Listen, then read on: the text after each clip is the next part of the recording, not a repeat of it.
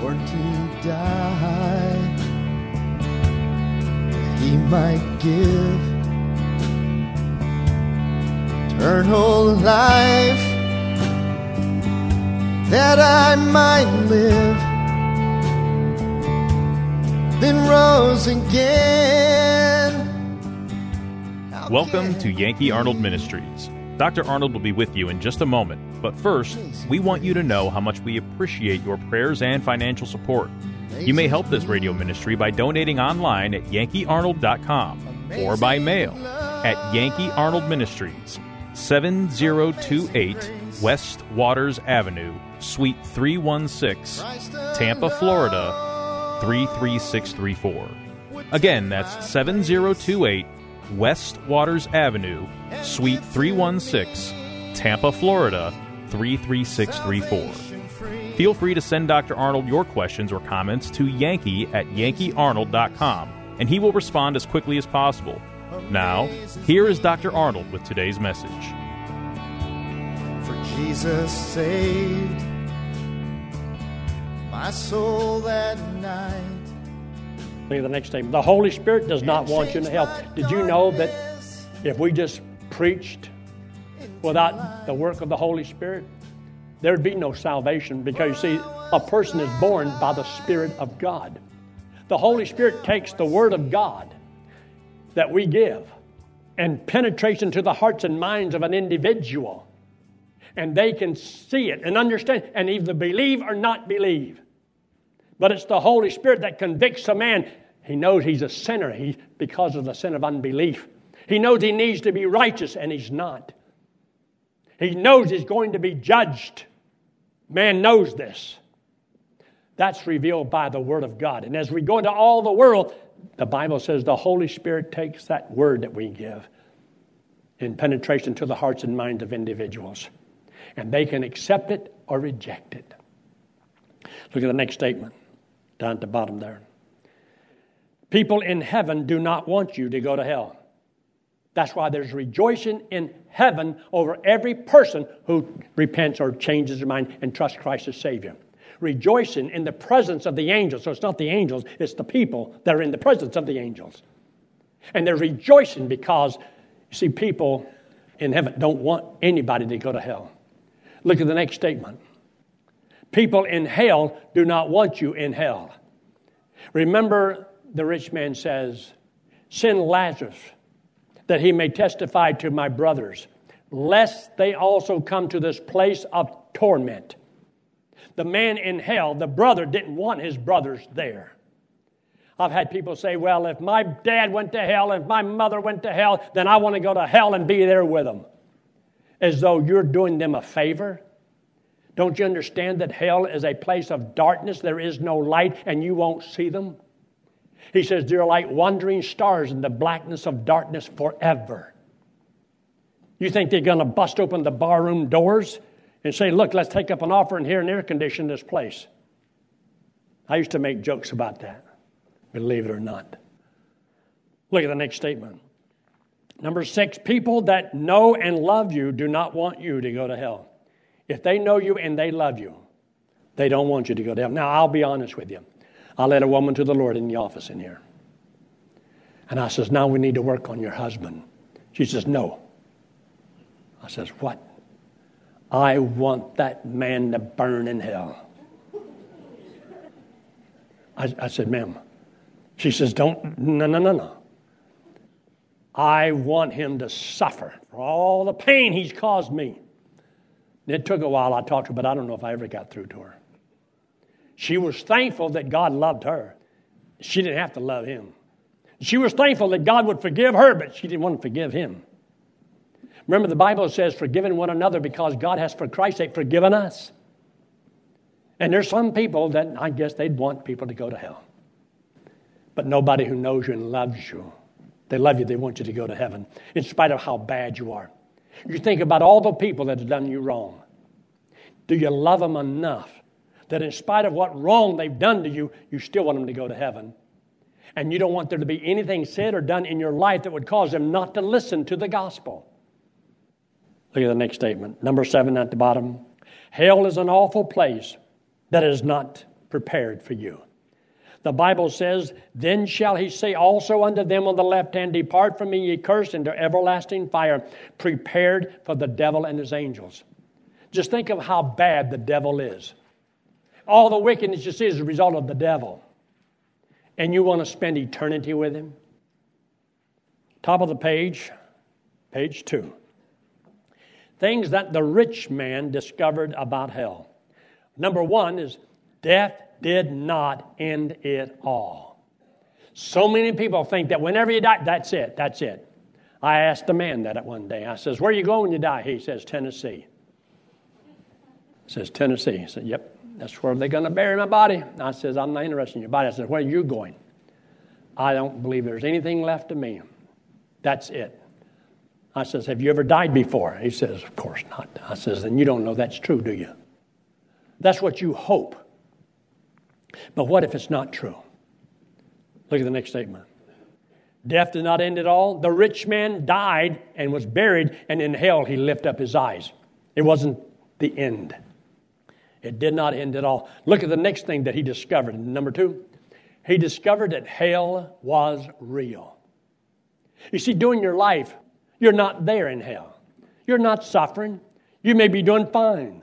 You got a good job, you got money in the bank, your kids love you, and your wife, you know, whatever. And here you are. Nothing can go wrong. And then you die. And you find out hell is real. What can you do about it now?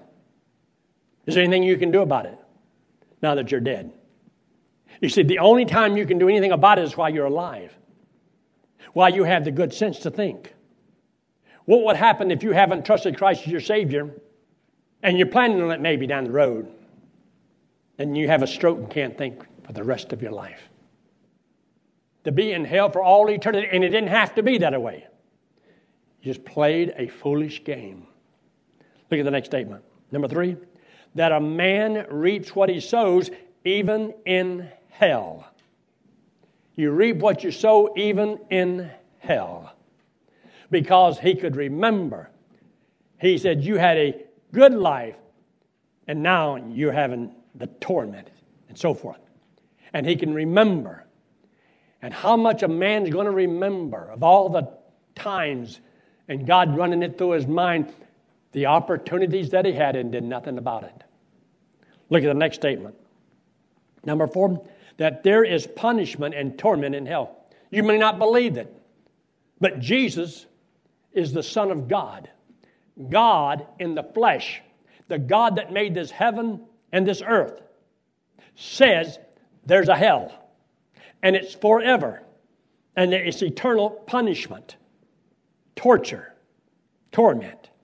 Number five, that there is a great gulf between heaven and hell, and once dead, destiny is fixed. There is no escape, there's no getting out. It's all over. If this is true, does this tell you why we need a Savior? Is this why Jesus Christ is so important? Is this why He says, go into all the world and preach the good news to every creature? Because God wants every person to hear it, every person to know it. You see, if this is true and you really believe the truth, I wouldn't have to tell you to go soul winning. I wouldn't even have to tell you to get tracts. Why? Why? I wouldn't have to tell you to study the Bible and seek God's will for your life. Why? Because if you believe this is true, you'll do it. You want to find out what can I do about it? And if you don't have any desire to do anything about reaching lost people, something's wrong with you. Something's wrong with you spiritually. Satan's already captured your mind and got you so entangled with the cares of this life that you cannot please the one who called you to be a good soldier. You can't pay the price. See, going to heaven, Christ paid the price. But serving the Lord, most people can't pay that price because sometimes I guess the price is just too high. But let me just pretend for a moment. Here's Yankee. And I'm over here in, uh, let's say, Australia. And I'm one of those little Aborigines. Some little tribe way out there in the, the middle of the desert someplace. Just me. And, and I'm there and you're sitting here and you know how to go to heaven, And I don't. Now, I don't care what you got to go through. I'm not interested in the amount of money you have to spend, the dedication of your personal life, what you have to give up, the sacrifices you may have to make, the years that you may spend in Bible school and learning a language so you can communicate with me, and the distance that I am away, and you're willing to leave home and travel those thousands of miles across this body of water and get on a, a vehicle or walk if you had to. I don't care what you have to do. Reach me. Get the gospel to me somehow. Pay whatever price you have to because it's me. And if it was you, would you want somebody somehow be willing to pay the price to reach you? Think about it. If this is true, you'd want somebody, somehow, some way, to get the good news to you so that you can escape the wrath to come. Look at the next statement. Number six, that praying to saints availed nothing. Abraham was a good saint, but he could not help. Abraham could not help the man in hell. And there is no such place as purgatory. Nobody's prayers after you die can change your location. They can't pray you out of hell, out of purgatory. They can't do any good works that'll ever be placed to your account. That is a lie. That is deception. That is heresy. That's religion, man made, but it's not the gospel and it's not the truth. And yet there's religions that teach that. But all it does is just put you to sleep. I came down the road and I saw a sign out there in this one churchyard. Confessions between 1 and 2:30. What? For what? Why should I go into that building and sit there and tell some man all of my sins when he can do absolutely nothing for me? And they never have for any soul. They cannot forgive you of your sins. They can't help you get to God. They don't know. Oh, they wouldn't have the sign up. You say, you're, you're hard on people like that. Is hell real? then where did I get the authority to change the gospel? Where do they get the authority to tell somebody that you have to do good works and you got to do penance and you got to do your confession, you got to count your little rosary beads, you got to. Where does it say that in the Bible? Find it, chapter and verse. It's not there. Is it a serious situation? Yes, it is. And I've had people say, well, they're all believers, they all Christians. No, they're not. If you're not trusting in Jesus Christ and Him alone as your only hope to go to heaven, you ain't going to heaven. Look at the next statement. There's no opportunities for salvation after death. No need to preach the gospel in hell. Why? Because nobody can get out. Look at the things that are not found in hell. There's some things that are not there. Number one, there is no peace in hell. There's no peace. God says, There is no peace, saith the Lord to the wicked. Number two, there is no rest in hell. And it says, And the smoke of their torment ascendeth up forever and ever, and they have no rest, day nor night, forever tired. Have you ever gotten tired? I mean, really tired, and you can't get any rest. You ever try to go to sleep at night and you just can't fall asleep for some reason? Can't get to sleep. How'd you like to be like that for eternity? because you've never done all of that, hell's not going to be that bad. I mean, all I got to do is put a little tear in my eye, and God will feel sympathetic toward me, and He'll say, Come right on in. Chapter and verse. You don't have no chapter and verse for that. You cannot play upon God's emotions. God is a just God, a righteous God and he will judge everything by did you or did you not accept Jesus Christ as your only hope of going to heaven. Look at the next statement. Number three, there is no joy in hell because there's nothing there to rejoice about. What in the world could you be thankful for in hell? Where would be your joy? Where would be your peace? And yet, that's one thing that everybody wants. But the Bible says when you trust Christ as your Savior, there will be pleasures forevermore in the presence of the Lord. Precious in the sight of the Lord is the death of his saints. Look at the next statement. Number four, there is no comfort in hell. No comfort. Never to be comforted. Now, when we lose somebody in this life because of our love for them, we can grieve and so forth. And people will do what they can to try to bring some comfort to a person. And we try to have funeral services that we can have kind of closure and get that done. And so you can say your final goodbyes and all that, and you weep. And so there's nothing wrong with grief because we all grieve in this world. And the Bible says, and grieve not the Holy Spirit. So the Holy Spirit, God, can grieve. He grieves because of the sins of God's children. If Jesus can weep, Jesus can hurt. Look at the next statement. There's no mercy in hell.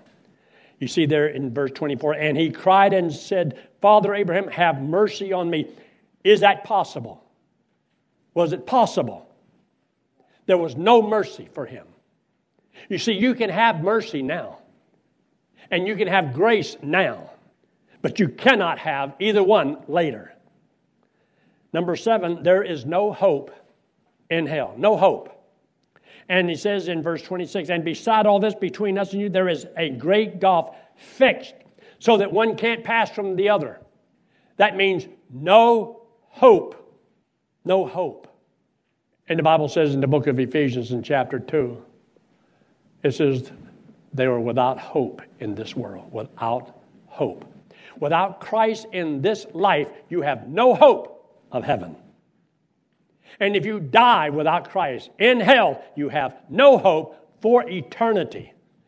Now you still have a chance. You still have an opportunity. Today is the day of salvation. You can still trust Christ as your Savior. But the possibilities of people hardening themselves, saying no, no, no, no, no. You keep hardening yourself until the time comes when you're no longer sensitive. You no longer have that feeling of emotion about, I want to go to heaven. I do not want to go to hell. And it'll be too late. Look at the next statement. In Daniel chapter 12 and verse 2, he says, And many of them that sleep in the dust of the earth shall awake, some to everlasting life, and some to shame and everlasting contempt.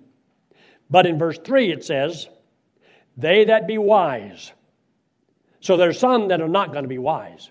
Who are those that are not going to be wise? Those who reject the only way, the only means of eternal life.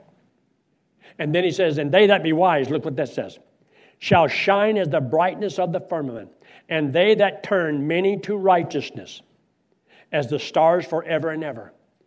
One of my goals that has been for my whole Christian life is I want to turn as many people as I can to righteousness. I want them to accept God's righteousness, not man's righteousness.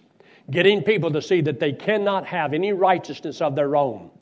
All we, like sheep, have gone astray.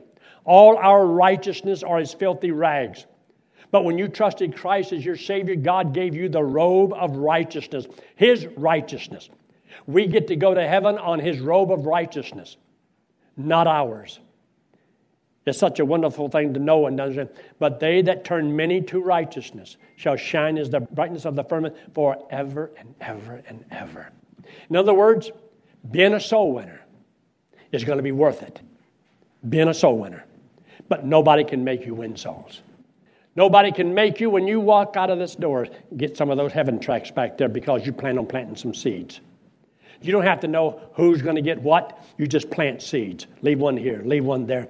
When you get to heaven, there could be a whole bunch of people who trusted Christ as Savior because of your efforts. And whenever we ask to take up an offering, we're not talking about money for ourselves. We're talking about so we can keep all the ministries going. Why? Because there will be fruit that will be added to your account. When you get to heaven, you're going to be so glad for every nickel you gave to missions, everything you gave to the internet or for the radio broadcast or to keep the lights on in this church so we can win people and train people. Yes, everything you do for the Lord's glory, God is not unrighteous to forget your work and labor of love. And God will bless you because of it. Look at the middle statement I got here in bold. If we could get out of hell after a million years or so, perhaps we could afford to take a chance with our never dying soul. I thought there's a possibility somewhere down the line I could get out because a million years will pass. Whatever the time, well, that would pass. But this is for eternity. There is no escape. Now, look at the last statement down at the bottom. Soul winners make a difference. I used an illustration one time. This little kid was walking on the beach. And he looked down there, and there's all these little fish that are just flopping everywhere. So he was walking up to them, and he was picking them up and throwing them back out in the water, picking them up and throwing them back out in the water. This old man came by and said, Son, you're wasting your time. It's not going to make a bit of difference because there was thousands of them. He says, It does to the ones I throw back. I may not win the world to Christ, but it'll make a difference to the ones I did reach. It'll make a difference to the ones that we do reach on the internet and the one that we do reach through the radio, the ones that we do reach through ranch, the ones that we do reach through camp, the ones that we do reach through missionaries. It will make a difference. Look at the verse. Some have compassions, making a difference. And others say with fear, pulling them out of the fire. That's what serving God's about. Serving God is not about you just staying out of trouble, paying all your bills, just trying to live a good, clean life. All that needs to be done. I'm not against that. You know that. But if you miss and you twist what I'm saying, then you didn't hear what I'm saying. This is your purpose. If this is real, it ought to determine what you do with your life and how you live. I should not have to try to pull teeth getting somebody. Would you please tell somebody about the Lord? Would you please? Nobody has to tell me anymore. Nobody's out here challenging me. I have been challenged for 55 years because I believe this. If this is true, I don't need any more motivation. If I don't believe that, then yeah, you're going to have to pull teeth to get me to do anything. I don't want to get involved. How many times I've heard, I, my plate's full. My plate's full. Nobody else's. What if everybody's plate was full? Should we have to pull people's teeth to fill a choir? Should we have to beg people? Or because of a good sounding choir, people come to hear them? And they set the attitude for the people and put them in a devotional frame of mind that people are blessed because of it and lifted up and because of the songs, the messages that are in the songs. Should we ever have to have a need for workers? If this is true, but maybe people don't believe it's true. I happen to be one of them that do. And I want to make a difference. And I want to try to pull people out of the fire.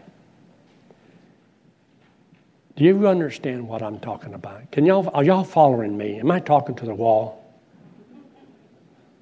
Do you understand what I'm saying? This way means yes. This way means no. Look up here. Why do you think I do this? Because I believe all this. If I don't, then I don't need to do it. A majority of churches do not make the gospel clear. It's not the reason they exist but they can make everybody feel good. I don't care whether you feel good or not. I just want to teach the truth. You do what you want with it. Now look up here. This is you and me. The wall represents sin. We all have sin on us. God loves us. Now, He hates our sin, but He loves us. And the Bible says to pay for sin is eternal separation from God in hell. But He loves us and wants us to go to heaven. But to go to heaven, He wanted you to make a choice. He gave you a choice, a will, to be able to choose. You don't have to love God. You don't have to go to heaven. You can go to hell. I'm not saying that in a bad way. I'm just saying that's what you can do, though. But to go to heaven, you have to be perfect, and nobody's perfect. The Bible says you cannot earn your way to heaven by your good deeds. Nobody can save themselves. This hand represents Jesus Christ. He's the Lord God in the flesh. He came into the world because he loves us. Now he hates our sin because our sin separates us from him. So Jesus Christ took all the sin of all the world and paid for it on the cross. He came back from the dead. And all he wanted you to do is believe he did that for you. So when you believe He did it for you, paid for your sins, He puts that payment to your account. All my sins are paid. I don't have any sins to pay for. That's why I can't go to hell today and I can't go to hell in the future. Christ paid for my sins, all of them. He loved me that much. And He wants everybody to hear this good news that you can trust Christ as your Savior and know that you're going to heaven before you die. I have known for 59 years I'm going to heaven. And it's impossible for me to ever go to hell. Nobody has to force me or try to pry me and motivate me, encourage me to serve the Lord.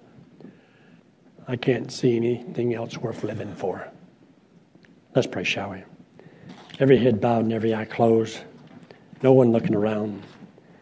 If you're here this morning and perhaps you never understood, never trusted Christ as your Savior, I'm not God. I can't save you. This church can't get you to heaven.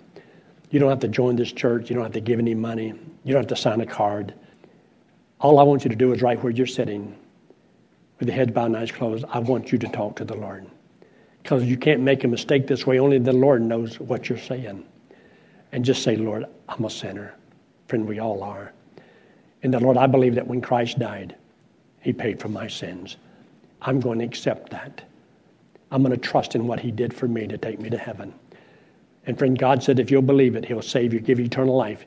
When you get up to leave, you can say, I know I'm going to heaven because today I trusted Christ as my Savior. Would you do that?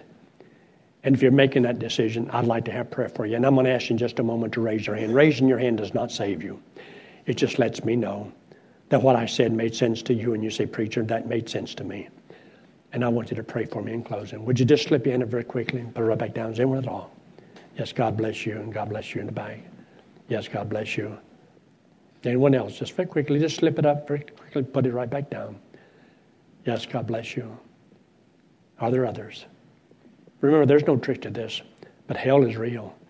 When you trust Christ as your Savior this morning, that means that God gives you eternal life you become his child. And if you was to die at this moment or any time in the future, you can know that you're going to heaven because God loves you that much. You're saved by grace. That means you don't deserve it. You didn't earn it. It's a gift.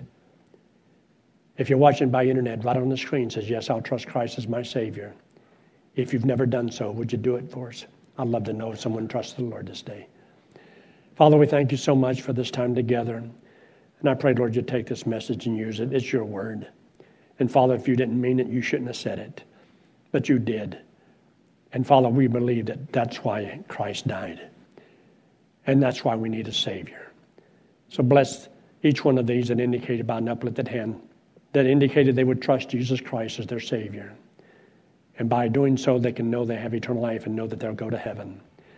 We ask your blessings upon this church and everything we stand for that we would honor you in all things. In Christ's name we pray. Amen.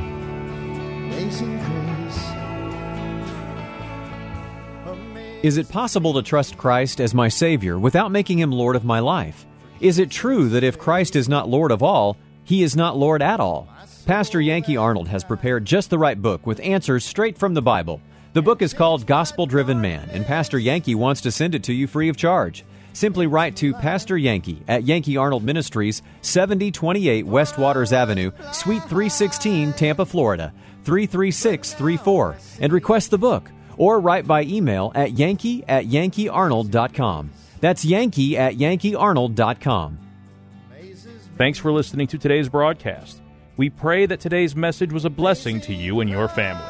You may help support this radio ministry by donating online at yankeearnold.com or by mail at Yankee Arnold Ministries, 7028 West Waters Avenue, Suite 316, Tampa, Florida 33634. Friend, one day it will happen. The trumpet will sound, and we will be changed, caught up to meet the Lord in the air. So live today and every day, believing that the Lord is coming soon, and just keep looking up. Amazing grace amazes me.